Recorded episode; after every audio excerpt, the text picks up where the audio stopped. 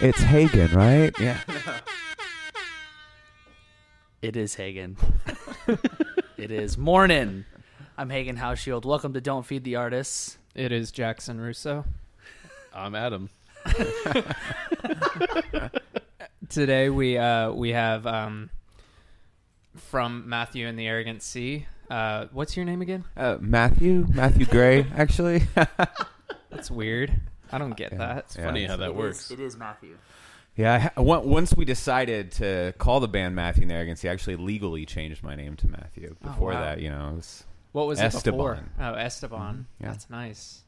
You wouldn't tell from your uh, pale complexion I've had a lot of work done. right off the bat. yeah. We're uh, having an edit point. Just kidding. I don't edit at all. But yeah, so uh, how's everybody doing? I got in a car accident today. Do we want to talk about that? Oh, we can. I don't know. How you feeling? Not nice to do an accident, but that's that's To talk about it. yeah, nice. Yeah. It's nice to talk about those things. How did Yeah, it make you feel? My back hurts. oh man. Yeah, my Your car's, neck? My car's in the shop. It sucks. Damn. Yeah, the other other guy drove off. Yeah, we're on a manhunt. That's what this actually is about. Yeah, we need If- your help, listeners. If you know the guy that I hit, and then he drove off, then please help us. And what was your license plate number? What's your address? Yes. I had to edit that out last, not last episode. well, you so you do edit. yeah, shit. oh man, the truth comes out. I'm really, uh, I'm really pigeonholed here.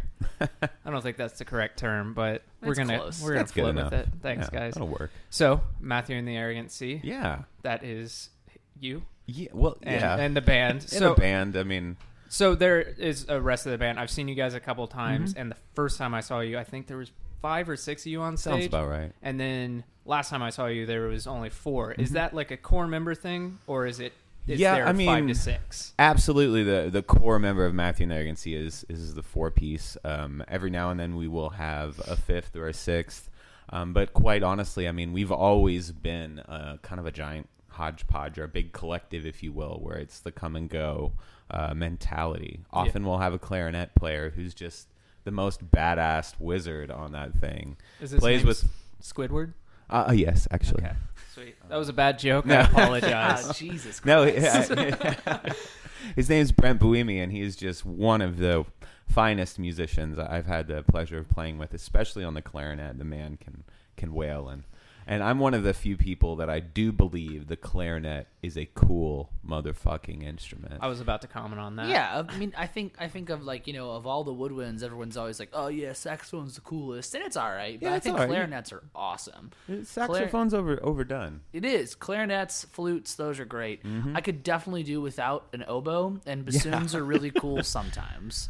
Ag- I'll Like- agree with that. Like statement. Rite of Like, Spring, Rite of Spring is a perfect example of like a bassoon being awesome. Yeah. But you know, give me another example. You, Yeah. can't, you probably can't. Probably can't. Yeah.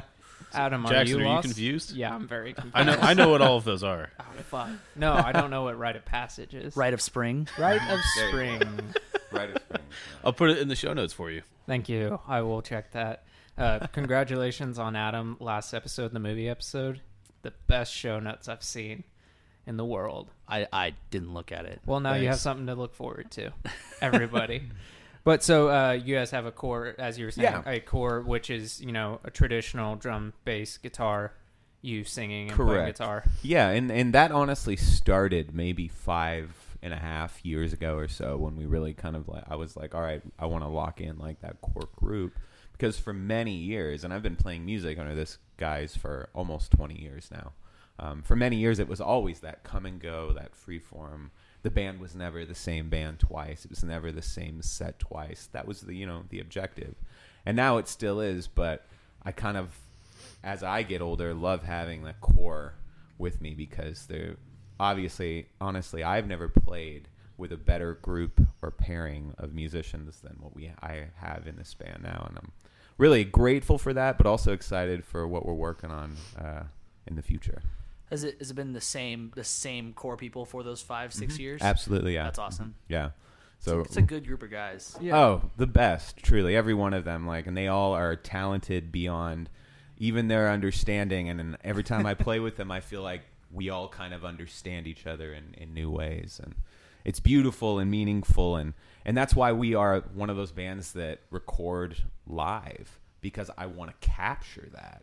To me, that's that's the essence of of of a, a band is capturing the authenticity of the live set Yeah. because you know there there are bands that are amazing bands on on record but just shit live Right. and that's just the saddest thing because every band has a bad night Yeah.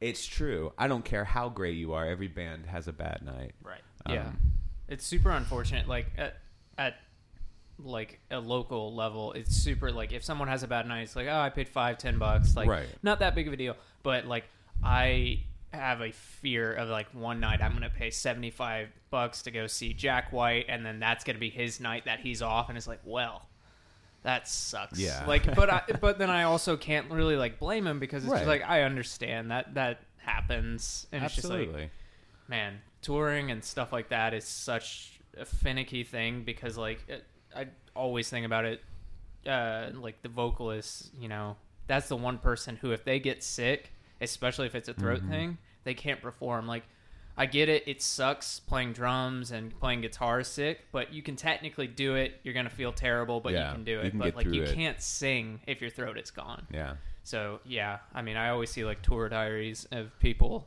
just like in the dark green room, and they're just like, "What do you want? I'm dead." I definitely remember times, especially like shortly after we had, had released um, fam- the family record.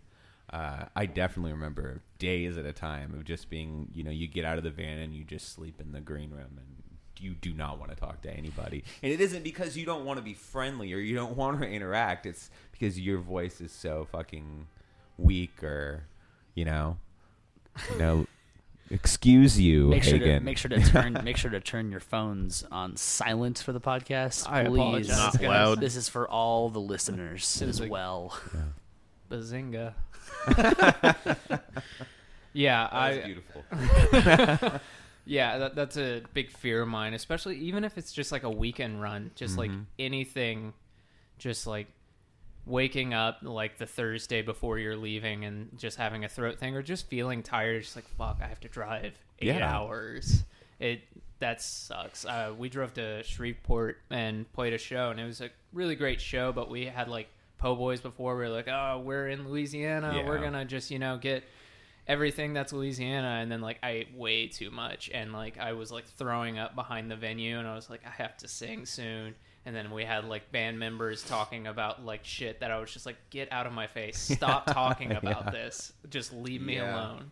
That was great. I bet it was. Sounds Yeah. magical. Well, and then and, and then we we just we just did South by, and right before we left, Jackson got sick. Very sick. Yeah, I was in bed for like four days. oh man. Yeah. Yeah. He texted me and he was like like early early one morning and was like, just so you know, I'm sick. And I was like, you gonna go to the doctor? And he's like, I don't know, probably. And I was like, no, no go to the doctor. That's what they're there for. Yeah. Well, it's one of those things where if you're sick and just regular, like, just like on a regular, like, oh, all I have to do is go to work or go to school, whatever. It's like I can push through this. I don't need to pay so and so amount of dollars to just you know get some antibiotic or whatever. Yeah. But like it was just like I have to play. Like I've committed to these shows. It doesn't matter. Like. I'm glad I had those shows committed because if it was like I was just playing down the street from my house, I Right. would have probably just been like, let's drop or like let's play an instrumental set or something like that. But I was like, we're going to Austin. We need to put on our best face, and I pushed through it. I lost my voice after the first show, but then the next two shows, my voice was back. So I, it was super fun. Yeah. First time playing there, so that was fun. Right on. at South by. Where'd y'all Where'd y'all play? Cheers Shot Bar. I Oh. played there two nights in a row, and then we played at Big Bang Bar the next day. Yeah, they're they're across the street from each other, so it was like super convenient, both on Sixth. Right on. Um, but yeah, it was awesome. It was awesome. You've done a lot of South by stuff, right? yeah, dude. Um, I don't know. I feel like for me, especially for the better part of thirteen, maybe fourteen years, South by Southwest just leaves like a. Uh, Oh, it just starts to make. I start to get physically ill. You know, I was like, "Oh God, it's coming." Like, Yeah. because there was there was many years there, and and this is this is why I will attribute this uh, to my South by anxiety. Um, where when we would play in a span of three days, we would do tw- 15, 16 shows Yeah. every year. You know, and you know how that's that's great. You probably should play that much if you can.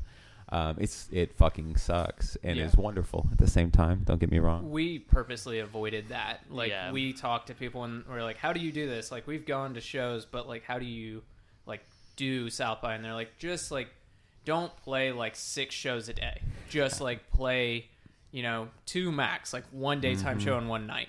Like they're like, if you're going there to sign a record deal.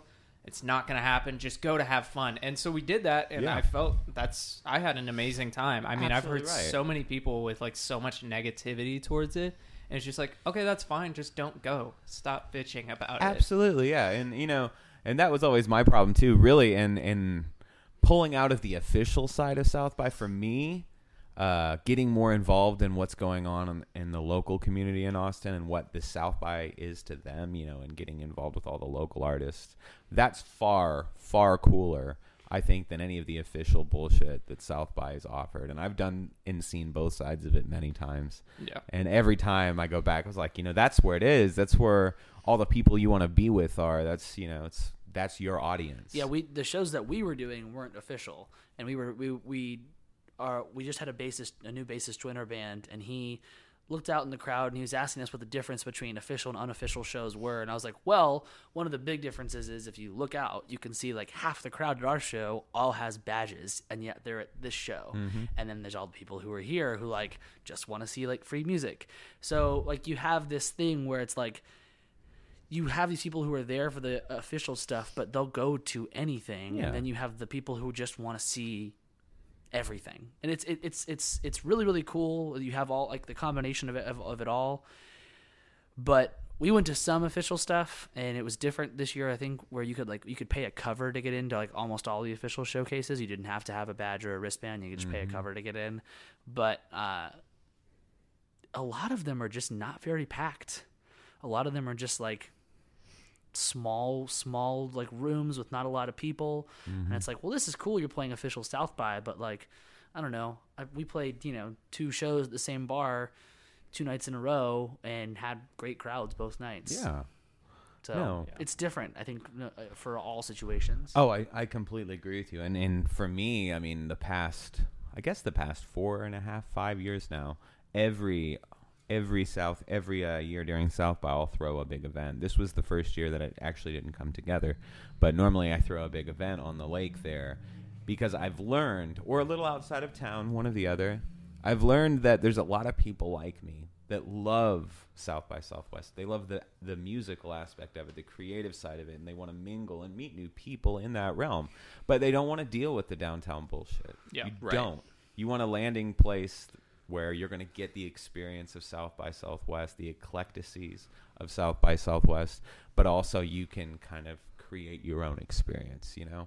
yeah and that's that's been my goal is kind of bringing like um, uh, like-minded people into an interesting environment instead of kind of inching away from that corporate mentality that so many music festivals i think on. my favorite thing about south by was and it still happens now but before i was 21 and could really go experience south by to its full effect is like we get and i don't think any other region really has this when i think about it but uh, like the week before and the week after south by dallas the dfw this whole area in texas gets all these artists that are just like oh well we were going here whether it's a small band or a band playing you know a huge Oh, yeah. venue and it's like it's super cool because it's just like I I don't know what it's like living somewhere where you don't have people like touring through uh, your town. Right. But I am super thankful for this because if it's just like, oh, it's a slow year and you know so and so's coming, but no one too exciting. Right. Uh,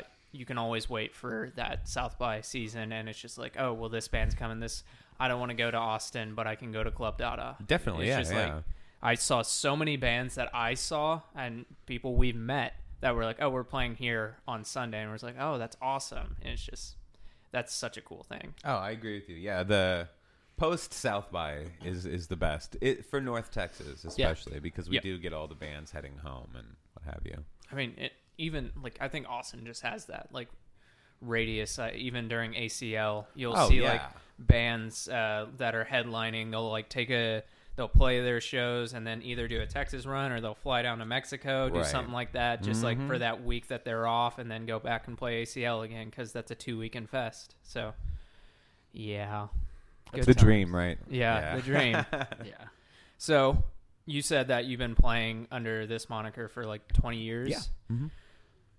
All in Denton or Yeah, for the most part, uh, started in Fort Worth without so ever. Though. Yeah, DFW definitely. Uh, only played, gosh, five shows in Fort Worth before I played one show here in Denton with uh, Ry- uh, an artist by the name of Ryan Thomas Becker. Uh, had a band has a band called RTB2. Plays in Hairs on the Mountain. Uh, great, great musician. Wonderful guy. That's the singer, right? Yeah, one Okay, of one of the singers. Yep. Uh, but that's the singer in RTB2. Yeah, Yes, RTB2. Yeah. I haven't seen Hairs on the Mountain. Are they still a band? Or did I they, don't think I so. think I they think just they. played their last show. I think you're right. I think Yeah. they did just play their last show. RTB2 is super cool. oh yeah. I really like them. I, I I've really never heard anything that Ryan did that I didn't think was super cool and interesting and beautiful in some regard. Um, but anyways, he we had conspired to play a show uh, on Fry Street. This was, I guess, just after Rick's closed down um, because it was another place. I don't even remember what it was called, but right there on Fry Street where Public House is now.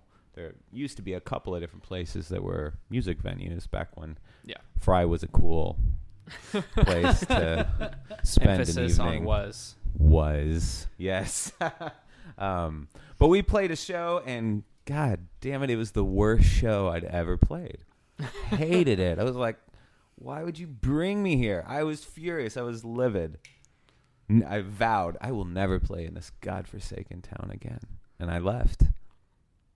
Somehow i got convinced to come play another show in the same area and had like the best. It was like one of the best nights, one of those magical nights where you play the best show and connect with new, interesting, unique people that take you on some journey, eh, you know, if you will, uh, that just ends in a wonderful story. And that's truly what uh, convinced me. It was that night. It was the experience of connecting with random people on such beautiful and unique ways that inspired me to move to Denton. Yeah. Yeah.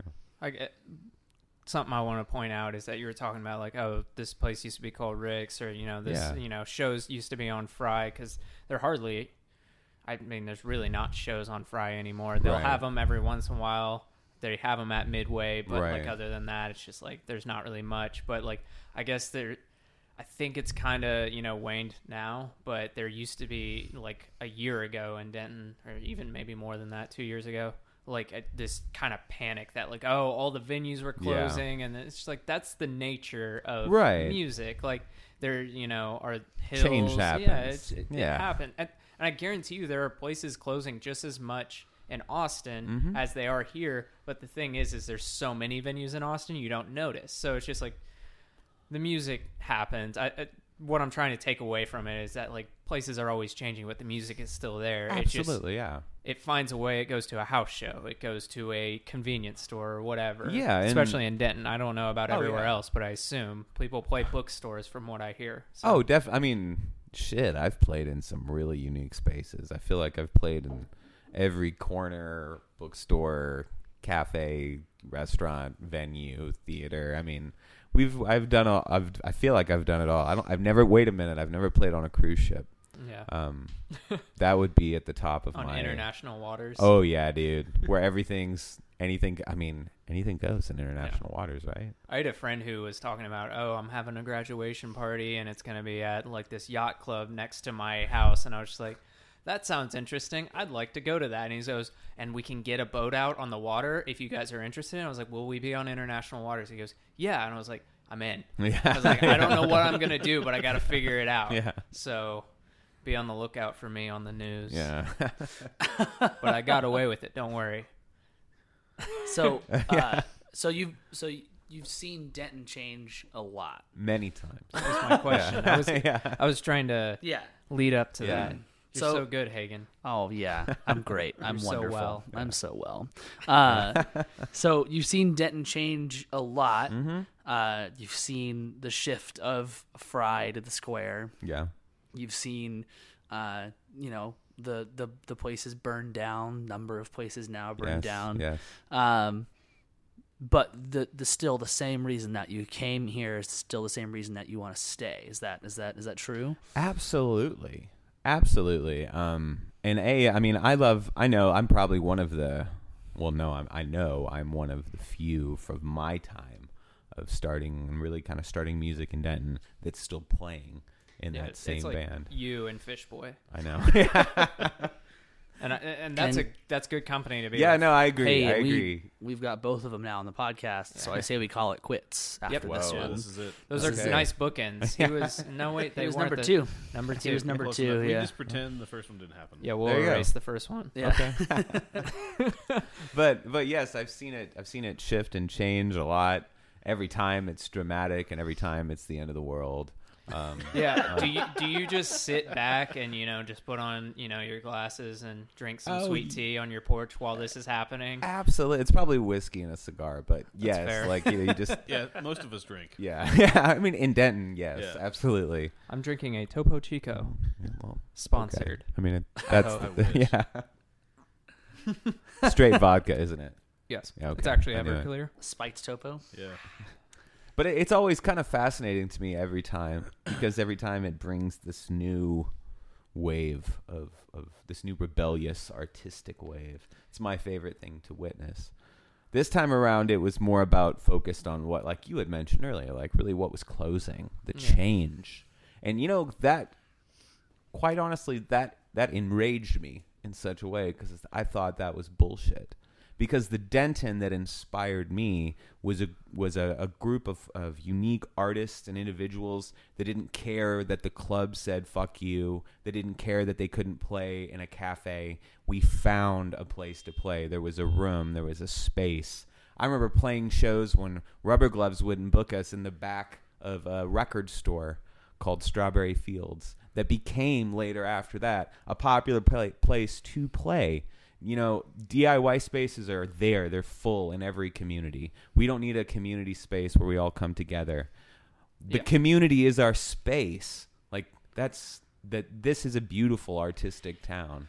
Well, yeah, and uh, like even uh, like you, as you were saying, just people. There's always artists, and people will find if you want to, if you truly want to play a show, and you truly want to put your art out there, and it's this is kind of a filter for people who aren't truly, you know, trying to like you know show something to Mhm. people and trying to experience.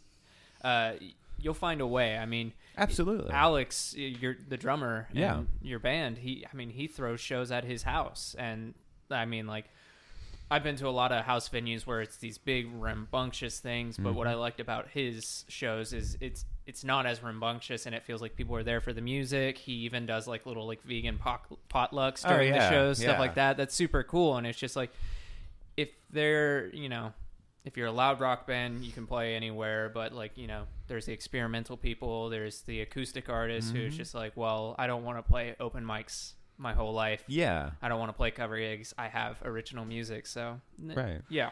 I think I think also like it it's uh I think you kind you kind you kind of mentioned this, but it's really like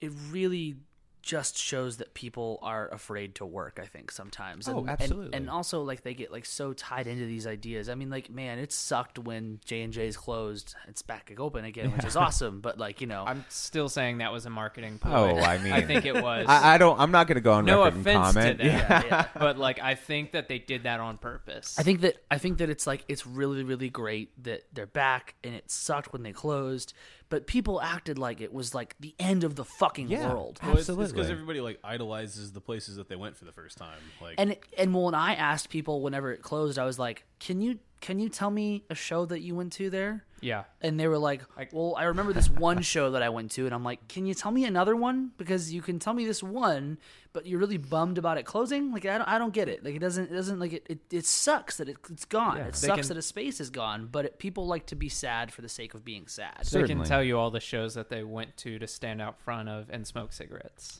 Oh, de- yeah, definitely. that J and J's is the hot spot for that. Even on like their show back, like I get that it was packed, but I went down and like it was half full, which is still pretty full. Yeah. And then I like went up and like people were, were crowded into the street of the square. I was like, you guys are all smoking cigarettes. There's a band playing right now, halfway through their set.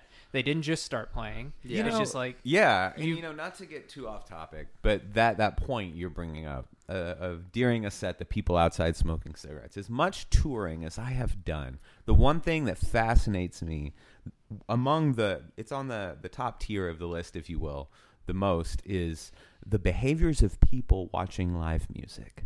And in other areas, especially outside of Texas, people don't get up and, and leave in the middle of a band set. Right. They don't. They they get as close to the stage as they can when it starts. Unless you're just really bad, then they're going to give you the mercy, the five minute mercy, like listen and nod, and then you know, Yeah. and that's respectable. I can handle the five minute mercy, head head bob, if you will, whatever it is. But it, it's fascinating to me because that does happen in Denton all the time, and my whole argument with that my entire career has been: don't we pride ourselves on being like the best music town in Texas? yeah, I Because I came from the time where the New York Times wrote about all of us and what we were doing here. And it wasn't because of just a couple of us. It was because we were all creatively saying, fuck off, Dallas. We're better than you. Well, and I think that I think that I, I, re- still I still claim that, not to interrupt you. Oh no, Megan. no. I, Fuck off, Dallas. I think that uh, something that I, I really feel strongly about in in that in that idea is that in not just Denton but the DFW and largely Texas, we are so lucky for te- for our local music Oh, scenes. absolutely. Eh, like Denton's amazing, Dallas is amazing, Fort Worth's amazing, Austin's great, San Antonio and Houston both have their things going for them. Absolutely. and it goes further than that too.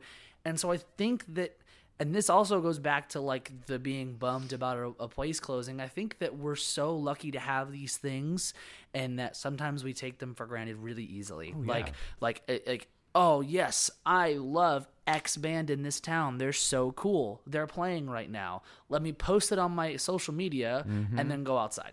Yeah. and it's and Well, and it's it's really common at like house shows. People just go inside, Snapchat a thing real quick, Yep. and then they leave. yeah, Man, I heard people during Dark Rooms set at a house show, and uh, we all know Dark Rooms. Yeah. And, you know, they're kind of like electronic. They have electronics, but it's a live band. But I heard people at the back of a house show, like, rapping over a set. I was like, Yeah. he is singing right now. They are performing. You That's need to fuck off. yeah. Like, and, like, there was people, like, Snapchatting, and you just heard that, uh, uh, and then, like, uh, people just rapping. I was like, dude, you are an asshole. oh, yeah. Uh, I mean, yeah, it doesn't like- surprise me. Yeah. But I think I think that's I think that's a really big part of it is that people are just like taking it like they're just not fully like grasping how great it is here because we're so used to it. And so like you, as you said, you go to other places and people actually stay and listen and watch, but those people aren't used to that. They're so used to like being in Denton and like even though Denton doesn't have as many places as Austin, you can still see live music every night of the week at multiple yeah. places. Like really easily too. Yeah, Yeah. Yeah. really fucking easily, especially when you're 21 and over. And nine you- times out of ten, it's good. Definitely, yeah. yeah. And so they're so used to that being so just right there at their fingertips that it's like they don't they don't really care.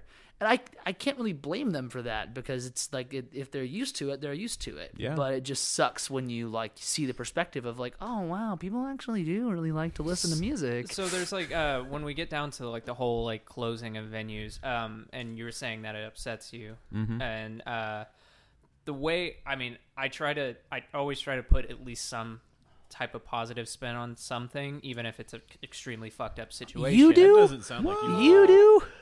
You're trying to sound good for the podcast. Oh, I'm sorry. I'm going to respond as if I know that, but what? Wrong podcast. Sorry, guys. New phone. Who dis? Um, yeah. So uh, I mean, just like when I hear these people, you know, like revolting and saying like, oh, you know, like this, the music is dying and all that. Like, it shows somewhat that they care. That Yeah. you know, even if it is, you know, not 100 percent genuine, and it's also like. dealing with people and you know being trying to be a musician and doing stuff like that you know 99 out of 100 people are decent and good people. Definitely. but that one person who's an asshole that's the but you're not going to remember those 99 people. You're going to remember the one person who you know is just a complete dick pulled out his phone snapchat you and then left. And it's just that's the person you're going to remember. So i mean it's just something i don't know. I also struggle with in this town um, because i hear so many people because i came here to go to school and then you know I just like oh this is really you know i like this town musically and like the whole scene. That's what kind of drove me to choose this to go to school. But I struggle teetering between this like okay I hear people like you talking about how this was an amazing DIY scene or is and uh you know all these amazing things happening Yeah. and then I I feel like this is like a 4 year cycle town because of the college and I struggle so hard in between like right now at this point in my life I see it as that 4 year cycle Absolutely, but like yeah. a year ago I was on high. I was like, I love playing in a band in this town. I love being from this town. I love that I can go play Dallas. I can go play Fort Worth. I can go to Austin. All that. But like right now, I'm just like, man, fuck. Yeah. Well, I mean, like like like you guys even said earlier. I mean, there's only like you know a select few bands from that are still around from when you started, Matthew. Yeah. And so like, I, I mean, like it, it definitely is like that four year cycle place because it is a college town. Every college town is like that, but it's a college town that brings people like yourself to it constantly. Like you came here because of the music, and it's just gonna keep bringing those people in. Yeah, certainly. And then you look at then you look at like people like Horace Bray, and he moved to New York because he could, and he got the success. Uh, shout out to Horace Bray, who's on episode whatever number that was, 69. episode six. That wasn't right. We, we haven't had that many. Whoops. yeah. I mean, yeah, people like come here every you know four years or so because of the college, but then they oh, some people do stick around, and there are plenty of people, especially over on the square side of things, away from Fry Street, who are here and have been here for a long time. So I guess Yeah. what I'm trying to say is I feel like I'm in this box of saying like this is a college town and I I'm struggling to see outside that box currently. I've Right. seen outside Yeah. it like before but like right now like with things like, you know, Oaktopia moving to Dallas and like no 35 Denton and stuff like that. Those were the things that I would think of because normally people don't just go out of their way to come to Denton unless they have a real big reason and those were two reasons why you would get people from out of town coming. I Well, don't now, really now they come to go to LSA. So Yeah. So I don't know why that cracked me up so much. Um, Thank you to uh, our good though, sponsor, thank LSA. I needed I needed a good laugh. Oh, I don't Um, think they would sponsor us. I, I think Definitely yeah. I think Denton is is is due for a change. Personally, I, I, I agree with you on the four year cycle. I do. and that may be just a maturity thing. Like it's a maturity level of yeah, four grow years. the fuck up, dude. Yeah, there you go. Um, no, no, I, I, I mean like the the loss of Oaktopia. That that was that was great. That wasn't great. That was sad to lose them. Um, I mean, it's Thank still you. a festival, but like it's not in Denton, so But we it don't would- have new traffic coming into Denton. but correct. In the same with that, that with- was like a big loss, though. Yeah, it was. I don't think anybody can deny that. I just want to mention that it is still a thing. Like I'm glad that is. they're successful. Same, same, and I, I think they did a wonderful job while they were doing it here in town. I certainly do. I It was, was great. involved in it, so Yeah. I, I truly did believe in it. It was great being able to you know see amazing bands like Flaming Lips and a you know oh that was 35 Denton. Yeah. Shit. Yeah, Yeah. I Dumbass. thought you were about to make a joke about it. It was great to see all these bands playing at these venues that no one goes to. But Well, that too. Um, but uh, just playing in a parking lot that is now a paid parking lot. yeah. no, only a couple spots are.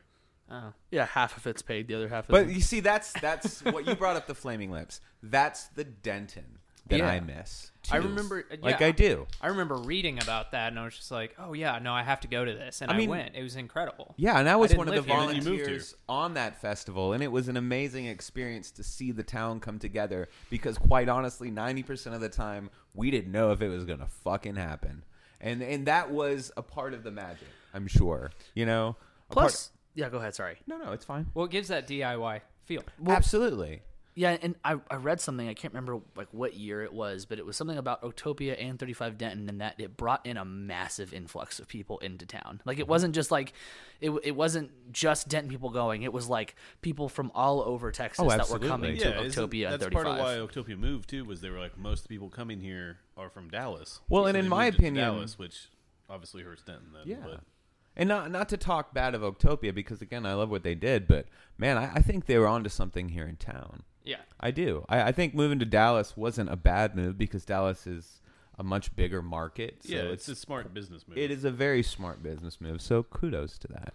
Yeah. I Um, just think that they were almost at that point to where they really could have made their mark as that festival here in town. Yeah, and uh, my whole thing is why I feel it's such a loss, and you know, these things happen. As we were saying, it's the same as a venue. Like Yeah. these festivals show up and then they're done, Yeah. or they move, whatever. They get so big that they can't be in a town like this. Mm-hmm. Um, but I just I don't really think right now, and I think people will come forward to change this.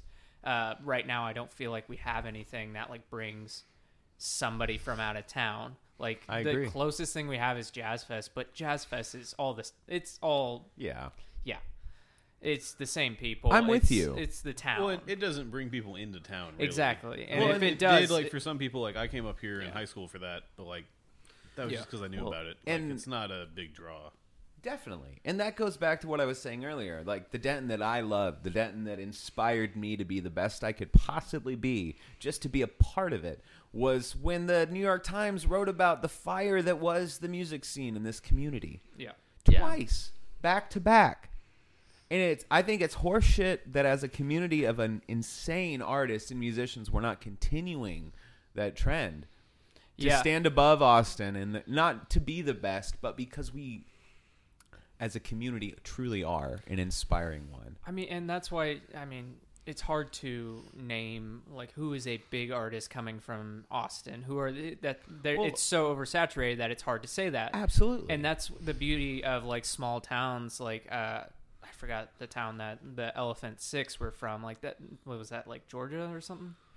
Somewhere. Athens? I yeah, believe? Athens. That was Yeah. it. Yeah, yeah. Mhm. I Yeah. mean, that's not a town you think of like music No. wise, but like you know, It's magical though. Yeah, it yeah, really is. and yeah. then you have this crew of musicians who, like, you know, now twenty some odd years later, people know, Mm-hmm. uh, and someone like me who wasn't even aware of them when they were Yeah. a thing, now is talking about them, and it's just that's kind of what I always heard about Denton, and yeah, I do think it will.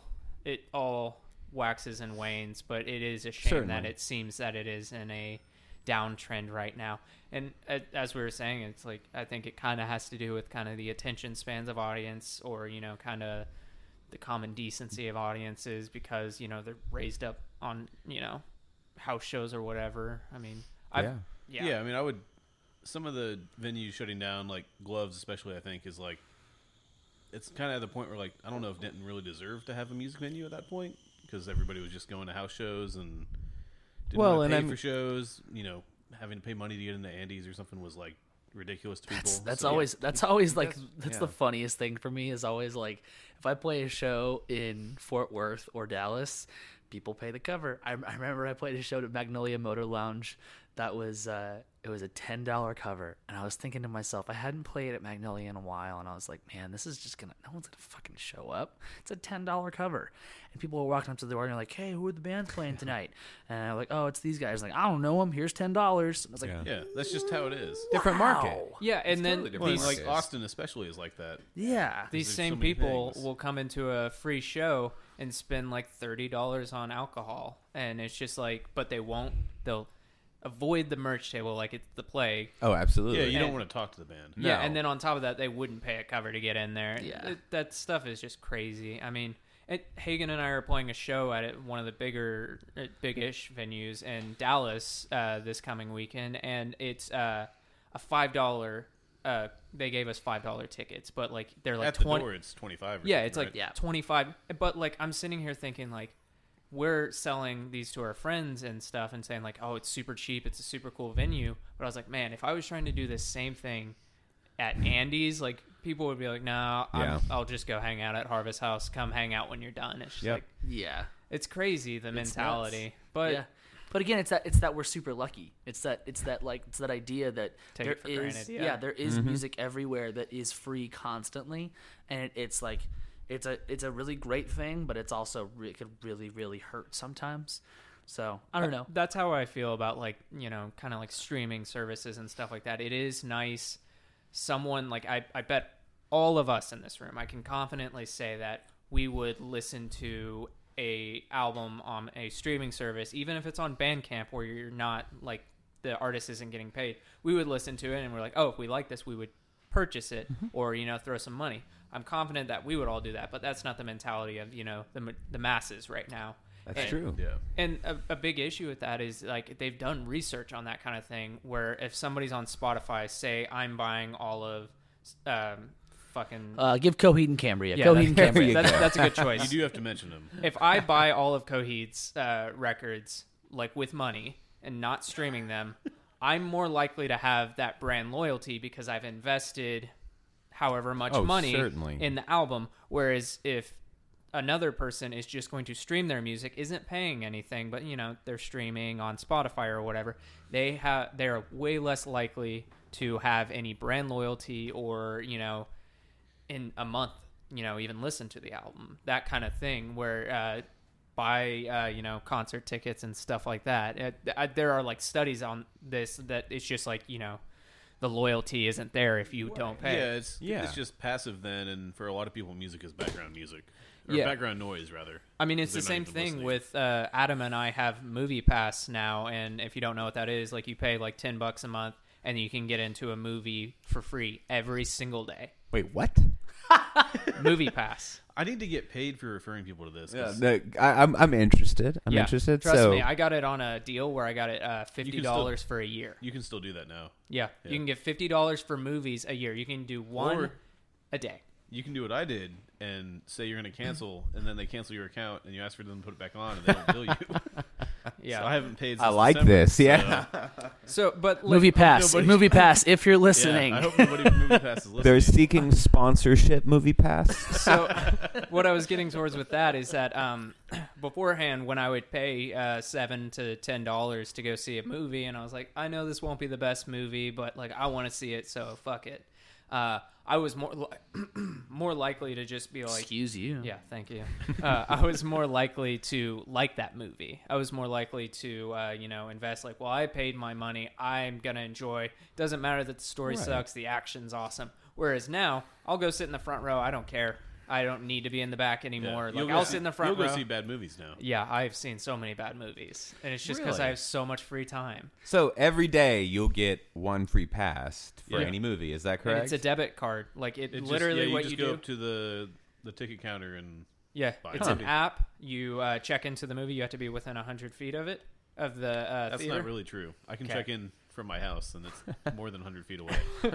But you check, Bullshit. you check in. They put the money on that debit card, and you you go up and pay. Damn. simple as that. It is really cool. yeah. So Movie even if Pass. you get uh, All right. like two movies a month, you're you're paying for it. So, but I go way more than that. And Yeah. It's just like it's so worth it. I love going to movies. Is that is- so? It's it's good for one person, I assume. You'd Yeah. need two for two people. There is a way at Cinemark to, um, I think the max is fifteen dollars. They'll put on the card.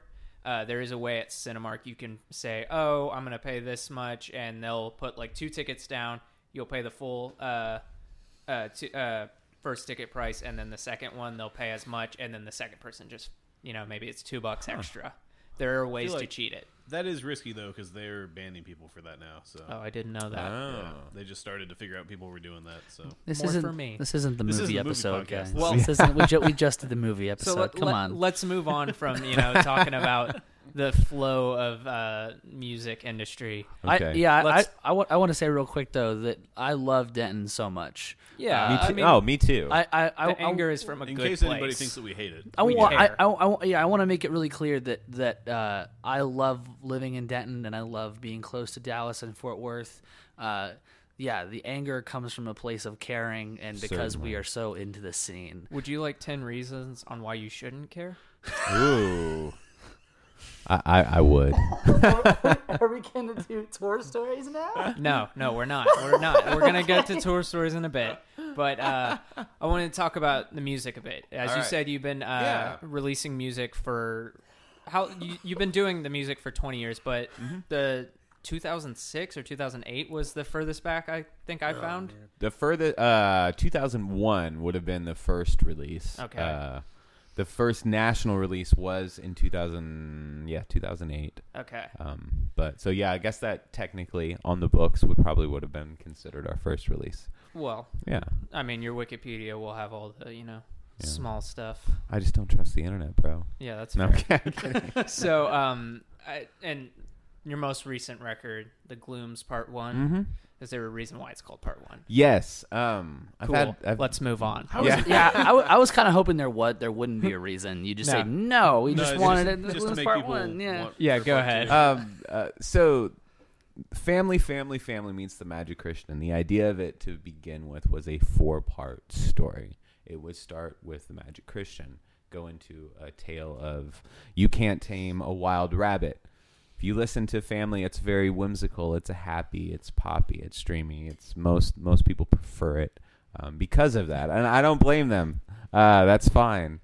But you as you grow into you can't tame a wild rabbit it's that same feeling but a little bit darker. It moves a little more. The astronaut and the characters are a little more jaded you know there's a little more to it. As we lean into the glooms we further kind of delve into the tale and I, I i'm trying to describe it as cryptically as i possibly can because you really should listen because if you listen to it with that mentality i feel like it opens up a lot all of the records that we have available right now i know that you said that most people enjoy family more yeah, well, I, and I shouldn't But- say that more, they enjoy it more, Well, yeah, but yeah.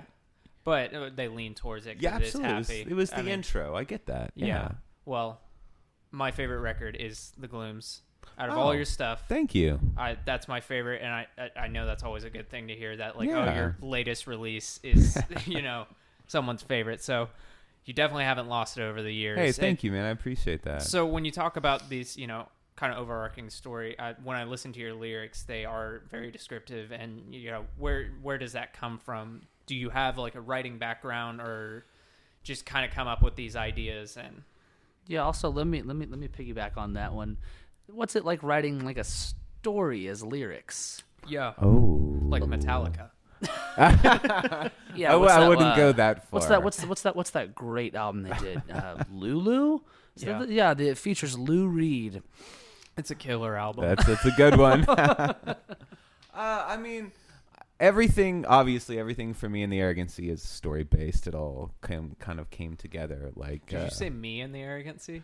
Uh, everything with the yes, me and the Arrogant Sea. Yeah, You are the only person in this world who can say you're that. right. I know. but Enjoy I mean, your privilege, sir. It's, a, it's both a blessing and a curse. Um, but no, I mean everything to me. The aspiration is for it to be this continuation of a story that started in in 2001 with aliens and ghosts and all kinds of like whimsical childlike ideas. And It does have that kind of fun, like uh, Flaming Lips or of Montreal feel. I mean, even looking at your artwork on most, Yeah. if not all, the albums, I kind of see that. Like of Montreal, they have these crazy art, like Oh, trippy definitely, and yeah. like just yeah, really just you know vibrant covers and and that you know for me i think a lot of that was it was also the time like that was that was where we all were in the music scene was that that free formed indie rock where it was kind of psychedelic it was kind of wild it was kind of free it was kind of flat and rough and Yeah. awesome and dreamy at the same time. So i think a lot of that was because of the time especially with the artwork. But over the years when it came down to writing the songs it, all- it all would start with a great conversation. Like my, my brother and i joked uh, before we even started uh, you can't tame a wild rabbit because back in the day most of the music was written with my little brother and i. It was more of a friends and family thing. It was myself uh, my brother and two of my nephews who were very much so underage but phenomenal players. Cheapest band i've ever had i tell you that you know like the more family you can include in no i'm kidding like don't use your family. Yeah. For professional purposes, unless you're absolutely forced to do so. Then do it with class. I don't see how bands like perform with their family. Like the National is two sets of Oh yeah, brothers, and then like Kings of Leon. I don't like Kings of Leon, but I like those are all siblings. Well, yeah, I was gonna say Arcade Fire is a good example. yeah. That's true, but there's mm-hmm. only like the two in that. And I feel like that's a big enough band that you Yeah, could be you away can- from each other. Whereas like the National, it's two sets of brothers. They're right next to each other. and- Yeah. Well, I mean, like, there's a there's that band Chevelle. Uh, it was the it was like the main guy, and I can't remember what started what what was the starting lineup, but essentially, he's the only original member, the the the front man, and it keeps switching out like brothers and cousins. it's like th- those are the only band members in that band. Is just different brothers and different cousins. And I think we've cracked it tonight. It's because they're cheap. hey, I mean that's it right there. So uh, also on this new record, you guys recorded that at Alex's house, right? Yeah, we recorded a lot of it there. Um, we actually recorded the guts of it live in Dallas with a friend of ours, uh, John Dufilho, who's just a phenomenal musician, producer. amazing yeah, can, can, wait, Yeah. can, can you say that again? John Dufilho. Did uh, who does he play with? Oh man, uh, he plays in a. He has a band called the Deathray Davies. He has a band called Clifffs. Okay, yeah. Uh, he has uh, an fun fun story about him. He Yeah. will not remember me. um, but uh, my senior year, Should we of- call him? my, my, my, my senior year of high school, I had to do an internship uh, to graduate, and the first half was the story that I won't tell on this podcast, Damn and uh, the second half was I went and worked in a studio, and Oh wait, I know the first story. yeah, you do, just- and I won't tell. that? I won't. It has nothing to do with the Eagles and Hagen going on tour with the why? Eagles. Why? I said I won't tell the story. He definitely wasn't on their private jet. Um, but s- the se- Wait a minute. This is the story you have to tell. We'll tell you after We'll the tell you podcast. after. We gotta we gotta Uh, edit all this out now. the the second half the second half was working in a studio um, that I had like through like a family friend and John worked there as well and so I was like this like the senior in high school and he was I don't know how old he was at the time but I was just sort of like following him around in the studio. I remember saying stupid shit like I don't get why drummers only use one kick pedal. And he was like oh okay. Let me tell you why. And I was like wow I'm an idiot um, um I bet he was nice when he Oh, explained it. he was though, super yeah. nice because I was I was I was 17 and I was Yeah. like I didn't I wasn't like I I didn't like say it in like a judging way. Oh, but, like- totally, yeah. But yeah, he taught me a ton, and I I remember running into him recently and at some show in Dallas, and I was like. Should I say something? Should I be like, "Do you remember me?" But no, I was like, "Nah, I'll just, I'll just leave it alone." So yeah, he's a really, he's an awesome dude. Truly one of my favorite people. Um, I'm about to start working with him on another record here shortly. So, yeah, one of my one of my favorite people in existence would be John John Dufio for sure. Yeah. So you have a, a very powerful voice, Thank you. and this is really just me curious because I sing, and you seem to you seem to have a, uh, a a very you know you have control of it. Is there anything specific that you do for your voice, or is that just you just all natural and you're just you know over the years of practice I think this is the first time Jackson's ever asked a technique question on the podcast. Oh, we've wow. had we've had plenty of technique like like technical musicians. I've talked to them. He makes fun of me every single fucking time. I don't care about anybody else's technique. Yeah. Con- I've watched him congratulations. performed, perform, and I have watched him performed, and uh, and uh, it, it, that is something I would like to be able to do. Congratulations, Jackson. Well, well, thank you. I, I appreciate that very much. Um, uh, yeah, I won't lie. It's on, okay. Before I delve into that, when I first started playing music, I was a bass player. That's I'm all I did. I w- yeah, I know, right? Yeah. Was that was that was that like in like high school? Yeah, that would have been like high school. Um, the only reason I started singing because I got pissed off at the singers I played in bands with, being like, "Fuck you, man! I can do that better." Like, what are you doing? Like, you're not breathing. You're not even trying. so I, you could argue that I got became a singer out of spite for singers I thought weren't so great.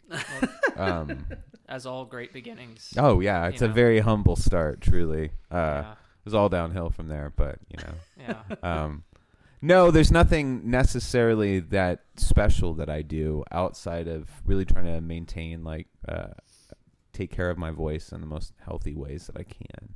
we can get off this topic pretty quick, but I just I feel like I see uh, so many. Like I try so much to take care of my voice and be like, mm-hmm. oh well, if I take care of it, you know, more so than another person would, maybe I'll be able to be on par with them or that kind of thing. But then I'll see these amazing, you know, because we have a jazz school. I'll see jazz singers around time, a town, and just chain smoking. I'm just like, how? How are you doing that? And it's just like I'm over here like drinking throat coat every night, refusing to you know drink coffee or caffeine the day of a show. Of course, And yeah. it's just like I can't even get close to that, and I think uh, I'm just putting myself under more stress, which is probably worse. Yes. um, you're you're putting a lot of thought into ritual, and a lot of singers do. A Yeah. lot of singers put thought into what leads up to maintaining your voice, because the reality is, is we're all so individually different.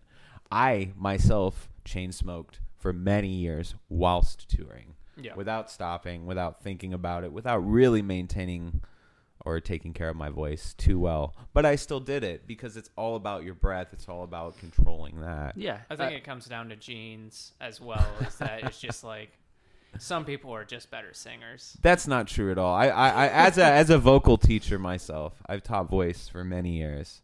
Um, the, there's many ways you can approach it, but ultimately, it's the singer that's willing to practice more exactly. Yeah. than So you- anyone else that is the best. Well, and I I I, uh, I studied classical voice at UNT, and so I I did like, as well. Yeah, right on. That's what's up. Yeah, dude. Um, so I like I saw so many of my peers that like as a freshman were better than me just off the bat, and they had like this natural ability.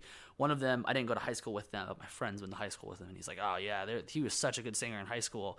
And I'm like watching him in his classes, and he immediately gets to the top choir, and then starts failing every other class. And I was like, "This guy's not working. He's just like he's just like riding off his natural talent." Yeah. I'm gonna work. I'm gonna go into the practice buildings and like lock myself away and be really depressed a lot, but you know, uh, practice a lot. It does work. And it, yeah, I, I, I started getting ahead of ahead of him and other people that weren't that weren't practicing as Yeah. much. And so it's like it's it's a it's it's a lot of practice. It's a lot of like getting out of your own because because and I, I I I tell my I tell my vocal students this a lot like singing is much more personal than any other instrument will ever be oh, because it's you. It's, it doesn't it doesn't matter if you're singing about something that matters to you or not. You're still putting yourself on the line way more than holding an instrument. Absolutely. I mean, like like anything, any instrument you're learning, it's mostly mental.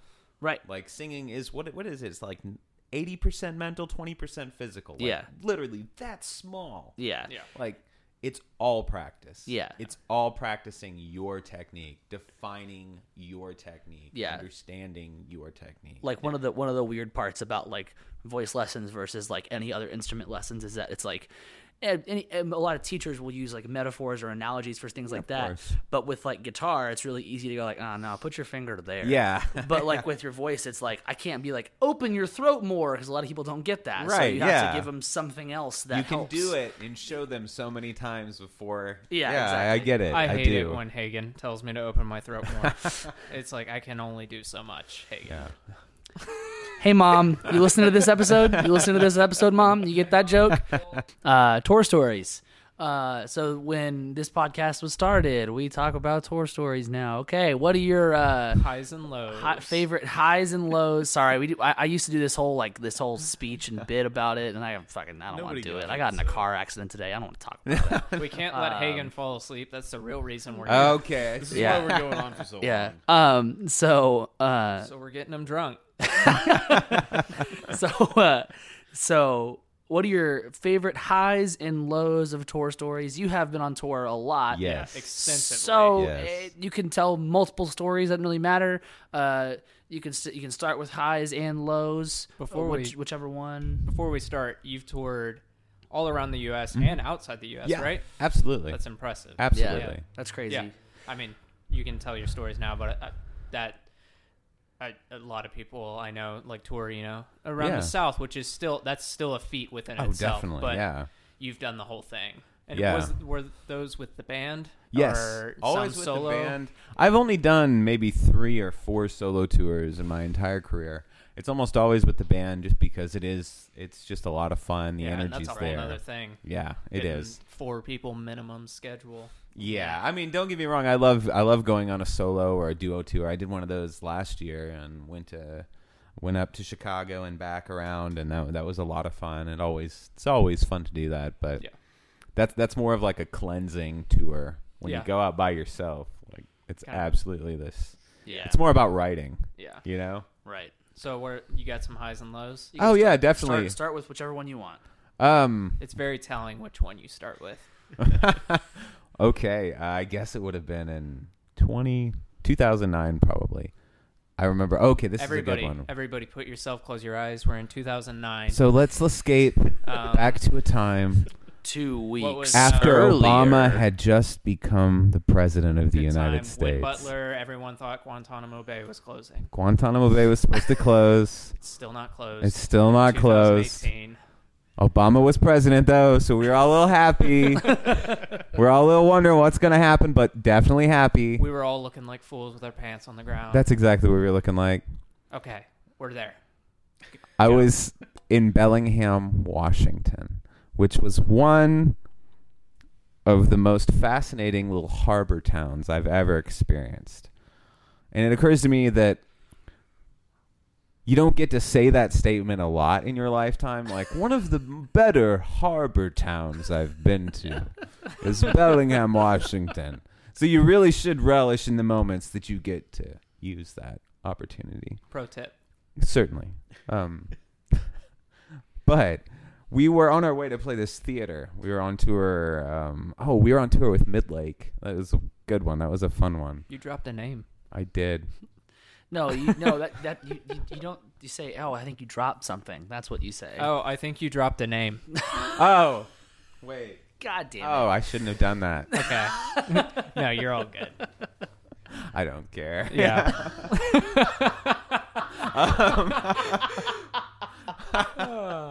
Nonetheless. so um, with Midlake. so we were, also, we were on. Midlake was is from Denton, by the Yeah, way. yes. For anyone who doesn't know. Uh, gosh, they're. Anyways, anyways, I won't jump into that one. Um, but we were on tour with with the Midlakers, and we were on our way to Bellingham, Washington. That's a good name. Yeah, Mid-Lakers. I love the Midlakers. They're great. They're great guys. Um, Is that like a failed basketball team? yeah. Oh, definitely. Okay. Um, nonetheless, we were on our way to play this like little theater, and remember, we were all excited about it. But as we pull up, like as we're pulling up to this theater, we're getting a phone call saying, "Yeah, like we lost our like our liquor license. TIBC shut us shutting us down, so we're gonna move the show across the street. Don't worry about it." Oh, okay, yeah, cool, no problem. It's a sold out show, oh, so Oh, wow. we weren't really worried about it. We were just curious, you know. Okay, where's this gonna be? Well, they ended up moving the show to this place called the Plan B Saloon. I shit you not. It was called the Plan B Saloon. Nobody was really all that happy about it. It kind of looked like hooligans, if you will. And this is a big show, you know, like the Yeah. promoters take the show across the street to the Plan B and hope the bands are cool, kind of thing. Literally, the green room was in the venue that was closed across the street. Oh my God. Yes. And on your rider, it said, "We will not perform at Plan B." Yeah, I wish. um, we ended up playing these our big production like show on this tiny ass stage. It was fun. We went with it. You know, we kind of rolled with the punches. I bet the crowd liked that in Yeah, some way. Inside it, it was a weird kind cool of. to see a pivot like that. Like Definitely. show in your living room. oh yeah. But at the same time, it was odd because there wasn't a lot of room in the floor because of the, all the pool tables. Um, and so all the standing room was up on this giant balcony that kind of overlooked this oddly shaped stage in the corner of a bar in Interesting. Bellingham, Washington. My the most memorable part, well, not the most memorable, but the one thing that I must say is that our venue, um, uh, like I guess liaison or whoever handled all the stuff, his name was uh, Flan, Ah, and he had long, blonde, curly hair. And I'll never forget Flan for many reasons. Um, one of which was that he had three Swedish metal bands, but he wasn't Swedish. He just knew the language, the language well enough to sing it. Oh, I kid you not. that's Um, amazing. Totally amazing. Like we're in this green room at a closed venue playing at a, the Plan B Saloon, which was pretty much a billiards hall, and we meet this guy as he like walks in. I swear, like wind like hit his hair. you like know? Fabio. Oh yeah, Fabio all the way. Like you could tell like chest hairs were like popping out of the shirt, like the whole nine yards. telling us he plays in all these bands, and we're like, all right, this guy's cool. Like, what could go wrong? You know, a number of things. Um, I, I remember after the show was the weirdest part because suddenly, after you know hours of ping pong with Flan, he was gone. You know, we couldn't we couldn't find him. So we I remember we went looking and and suddenly there were people in the bands had bats. And I was like, "Oh shit, like I'm about to see a bloodbath in a beautiful harbor town, the only harbor town I've ever been to, you know? this is about to ruin harbor towns for me. That's how close it was. And Plan B Saloon. Dude, I know Ruin it. oh, it was intense. So uh, suddenly, like, I'm hearing you don't want to follow me, Matthew. Oh, I absolutely do, and I do, and I continue following down this alley. No, Matthew, just go. No, I'm cool, man. You guys bat on, and so we're like going down this alley, banging on a door, suddenly screaming, shouting about money. I didn't even know what was going on, man. I was just having a great time. I think I was holding a beer and just like smiling. You legitimately saw people with pitchforks. That was fucking And- awesome, dude. Yeah. In in, a, in the only harbor town I've ever been to. Like it was amazing. Um, Jeez. I know. That's incredible. Here's the thing, though. The money was gone. Suddenly, we didn't know what was happening. We chased him into this closet area where the money magically appeared. Worked out really nicely, actually. Suddenly, he found the money. It was with him the whole time. Um, so we all go and have a beer back in the green room, and he disappears, and we're like, "Fuck this place!" Like, I'm sorry, I'm just gonna go on and on. No. We're like, Please fuck do. this place. Let's go find a beer. Where should we go? So we walk around the corner, and suddenly we, we discover what looks like a barber shop that's also a bar. Oh, a barber shop. Aha, I was I was I was really trying to set you up there. Puns. We walk in, we sit down in our our, our very uh, beautifully put together barber chairs, order shots after having smoked what was by far the best Canadian weed I've ever had in my lifetime. You said it was a, a, it was you know I'm not going to edit that okay. out. Well, don't edit that out. yeah. And I shit you not, uh, high off my ass and, and incredibly drunk, Flan kicks the door open and Don't Stop Believin' comes on on the jukebox. Someone throws that motherfucker a mic, and it was the most beautiful Oh karaoke night I'd ever stumbled upon. Did he sing in Swedish? Swedish. No, Oh. it was in English and beautiful. Did he just openly tell you this, uh, or did you look at him and say, "Hey, man, how many Swedish metal bands are you in?" He just openly offered it up. That's fair. I, I guess we're all shamelessly self-promoting. it was one of those things where it's like, so over here is your cooler. You'll find like food and, and stuff over in this refrigerator. There's beers there. Hey, also, I'm in the like three Swedish metal bands. And that's exactly like, If you're ever back in town, I Yeah. know you're playing an acoustic guitar. here's some CDs. Yeah, exactly. Yeah. It's pretty much like It's that. something to be proud of. So is that is is that is that sort of the end of the story? Yeah, I, I have definitely. A question. I have a question now. Okay, okay. Was that Uh, the higher or the low? Was that a high or a low? A little I both. tell A either. little Yeah. both. All right. I was trying to give you guys like the whole spectrum of high and Just the low one story. in in one one. story. All right. I, I, I think you nailed it. I- I think you nailed efficient. it. I think try. I think I think you fucking nailed it. Every I mean, now like, and then. Every now and then. That that because that that story honestly sounds kind of made up. Oh God, I I have witnesses. yeah, I shit not. that's incredible. I guess we'll have to call up Midlake. Yeah, you should. Okay. Eric Pulido, if you're listening, like Yeah, uh, they have some he's probably questions for you. Yeah, he's probably not. he won't listen to funny us. though. He'll probably listen to you, but not us. Yeah, we'll, I'll, I'll make a few calls. Okay, thank you. We appreciate it. Of course. Um, so any other stories, or was that was no, that a that's that's full the high and the low right there. Full, That was one incredible. Yeah, that's Yeah, it. I'm- nice. I'm- Good- Good, job, guys. We're done. So we got we got another another thing. Hey, listen. So this is the the listening part. That's a video game reference. Uh, this is this is the part where you talk about what you're listening to.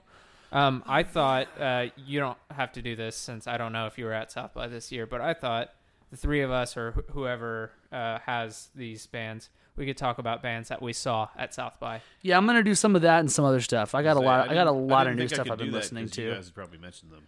Well, I'll definitely mention one of them. yeah, I was gonna Yeah. say Hagen's gonna mention one of them, but go ahead and start Hagen. But we'll go first, and then Cool. Matthew, you can talk about what you're listening to. That sounds Um, so I've been listening to this rapper uh, we saw at South by Nnamdi. Um, What's his last name? I don't know, man. It, it, it's a It'll be in difficult the show name. notes. It's Yeah. he's from Chicago, Nnamdi. yeah, Nnamdi. With a D. Yeah, it's N N A M D I. Yeah. Okay, yeah. Um, but great. I mean, like really, really cool stuff. I, we went to um, my my best friend from New York was playing um, at the Mohawk for the Onion AV Club showcase on Monday. We went to go see him play.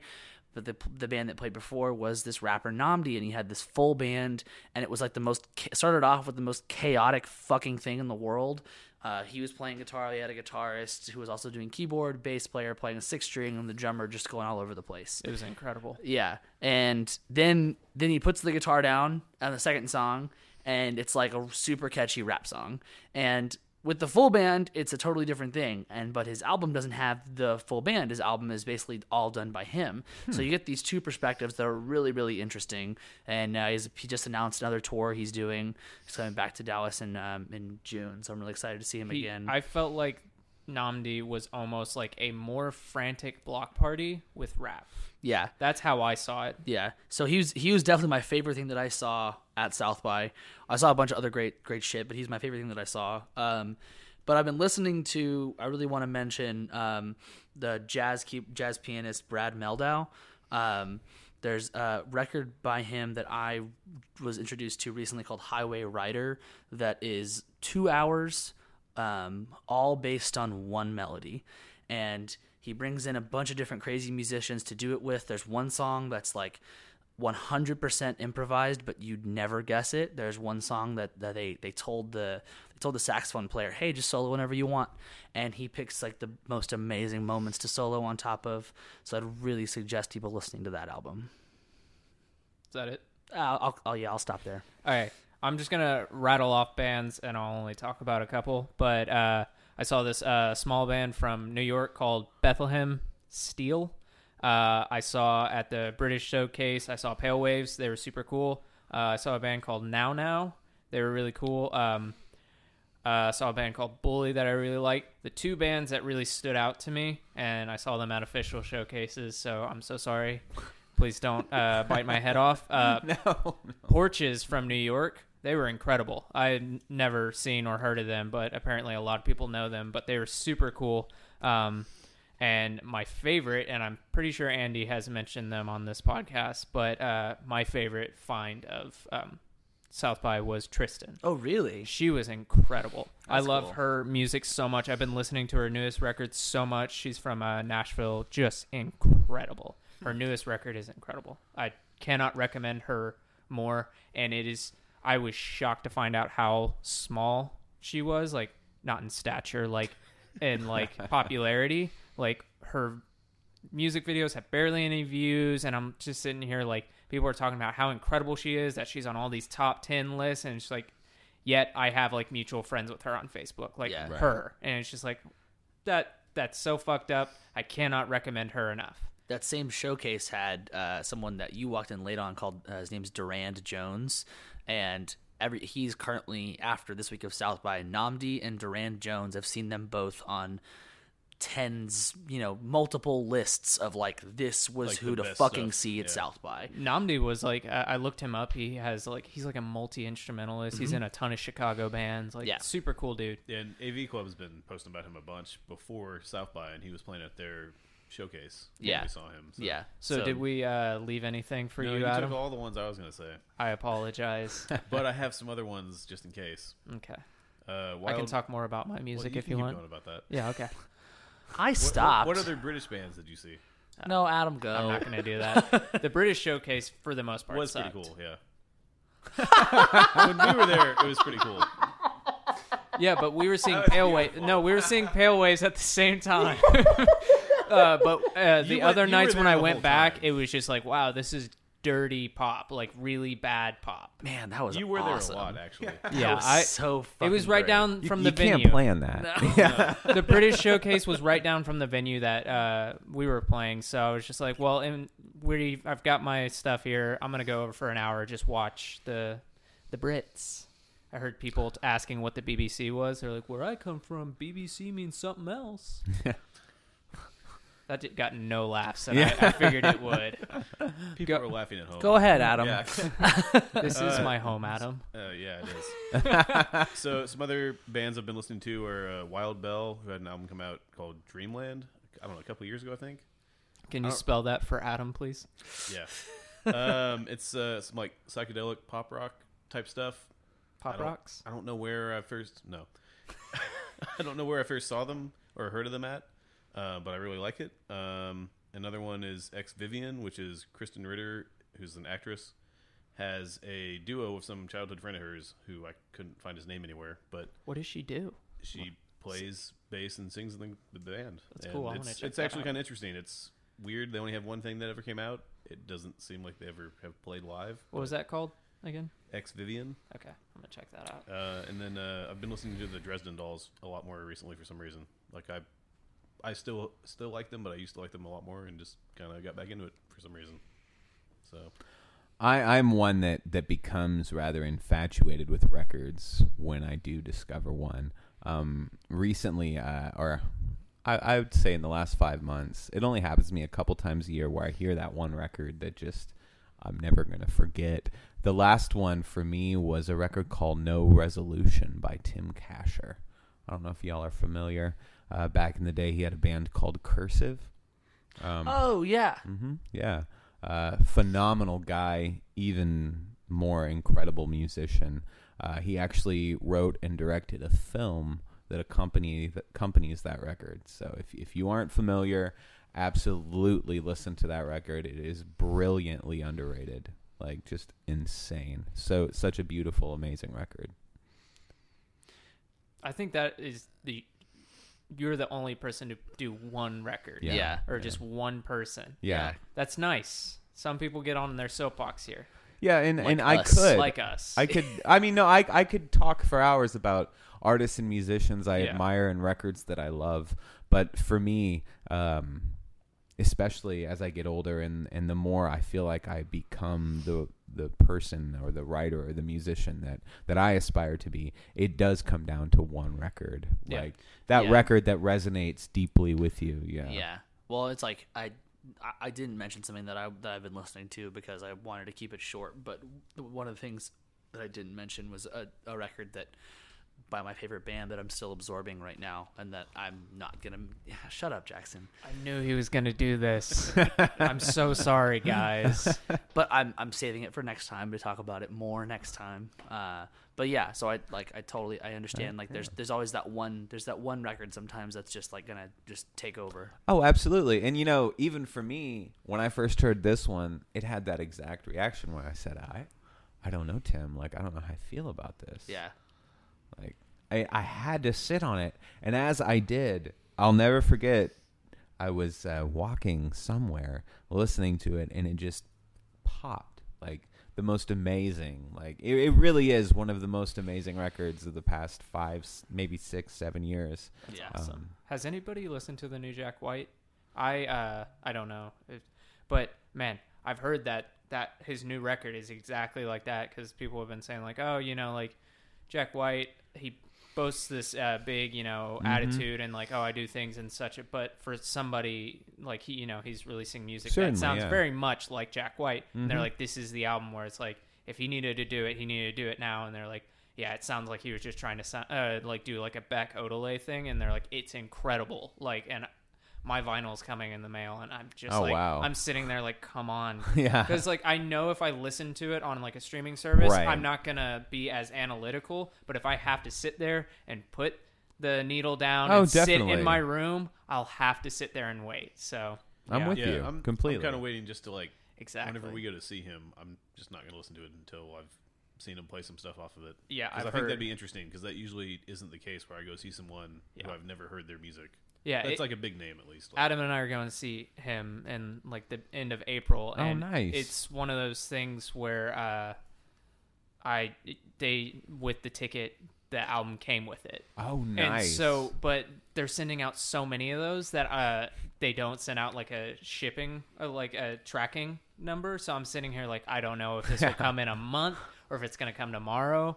That's it's very cool, but also like I want to listen to this. Album. Yeah, definitely. I very much want to hear what these people are talking about because I think it's going to be really different. Most yeah, certainly. So where can people find you, the band? Uh, you can go to makeamericaweirdagain.com or you can find us on Spotify, Pandora, Google, all that good stuff. Yeah. Amazon, like Bandcamp, Your wherever. shows you guys are playing Shows, around. yeah. You can We're find always- all those shows online. I feel like we're always playing. We're always on tour. Wha- uh, That's a good thing to be. Yeah, in some regard, like it's always the band, me, a duo, a trio. We're always we're always on the go. Um, I think the the next show is Norman Music Festival on April 26th in Norman, Oklahoma. Uh, Yeah. we're headlining, I believe, the Lift stage. So if you're in Norman, come hang out. That's a cool fest. Yeah. Yeah. trying to get us on that, and hasn't happened yet, but one time. Oh yeah, It's a super cool fest. great people, like Yeah. great people that run that fest for sure. That's exciting. I might try and come down to yeah, that. dude, jump in the van. Is come that on hang the, out with us. uh, a weekend? I believe it is Okay, actually. sweet. yeah, Yeah. No, I can do that I'm easy. sure it is. I'm sure it's Friday or Saturday. Yeah. Perfect. Adam, where can they find? People Us. can find us on social media at DFTA Podcast um, and at DFTA.show. You can find show notes there if you're listening in a podcast app. That's great because most people don't. But you can find uh, links to everything we talked about and all the bands that we mention every week, even if they're hard to spell. Yeah. And uh, yeah, Yeah. Um. Uh. Also, one thing I want to mention: uh, three quarters of us are cat dads. I just want to applaud that. Uh, really proud of you guys. The one person who isn't a cat dad also got in a car wreck today. Coincidence? Probably. So, um, We'll just see. in case it's not. I'm, not- Yeah. I'm allergic to cats. Yeah, Uh, I think you need to bite the bullet, bro. yeah. Get a get a cat. Get a Get a cat. cat. Yeah. I don't Bite wanna- the allergy bullet. Everywhere you go Yeah, has just a deal with the allergies. so- Have a cat. Yeah, but I don't. go I, for I it. don't really. I, I don't want. I don't want a cat right now. Maybe later. Yeah. I don't know. He's not at that cat dad I'm point not. in his I'm not, life I'm not yet. at that you know? phase Just yet. I'm not at Give that him, phase. give him a little time, guys. He wants He'll to come be a up. cat He'll warm uncle up. right now. Yeah, I'm totally fine being a cat. I'm. I'm totally fine being an anything Well, uncle right now. being now. the uncle's always the best job. Let's be honest. right. Yeah.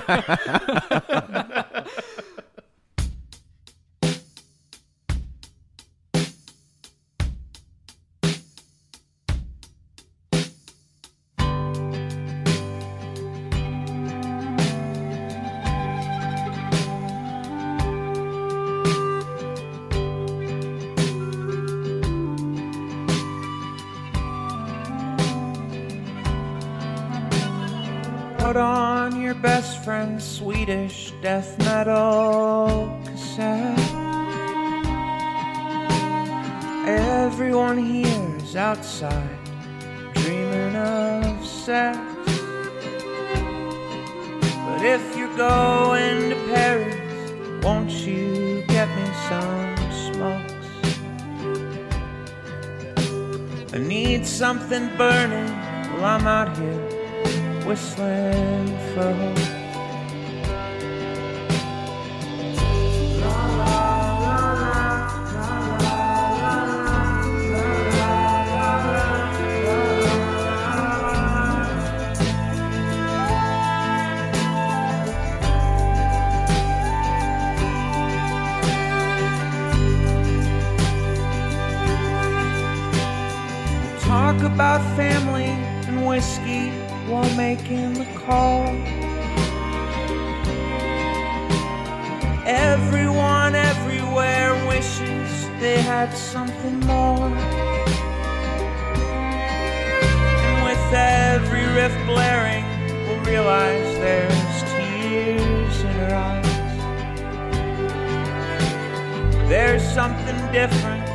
About this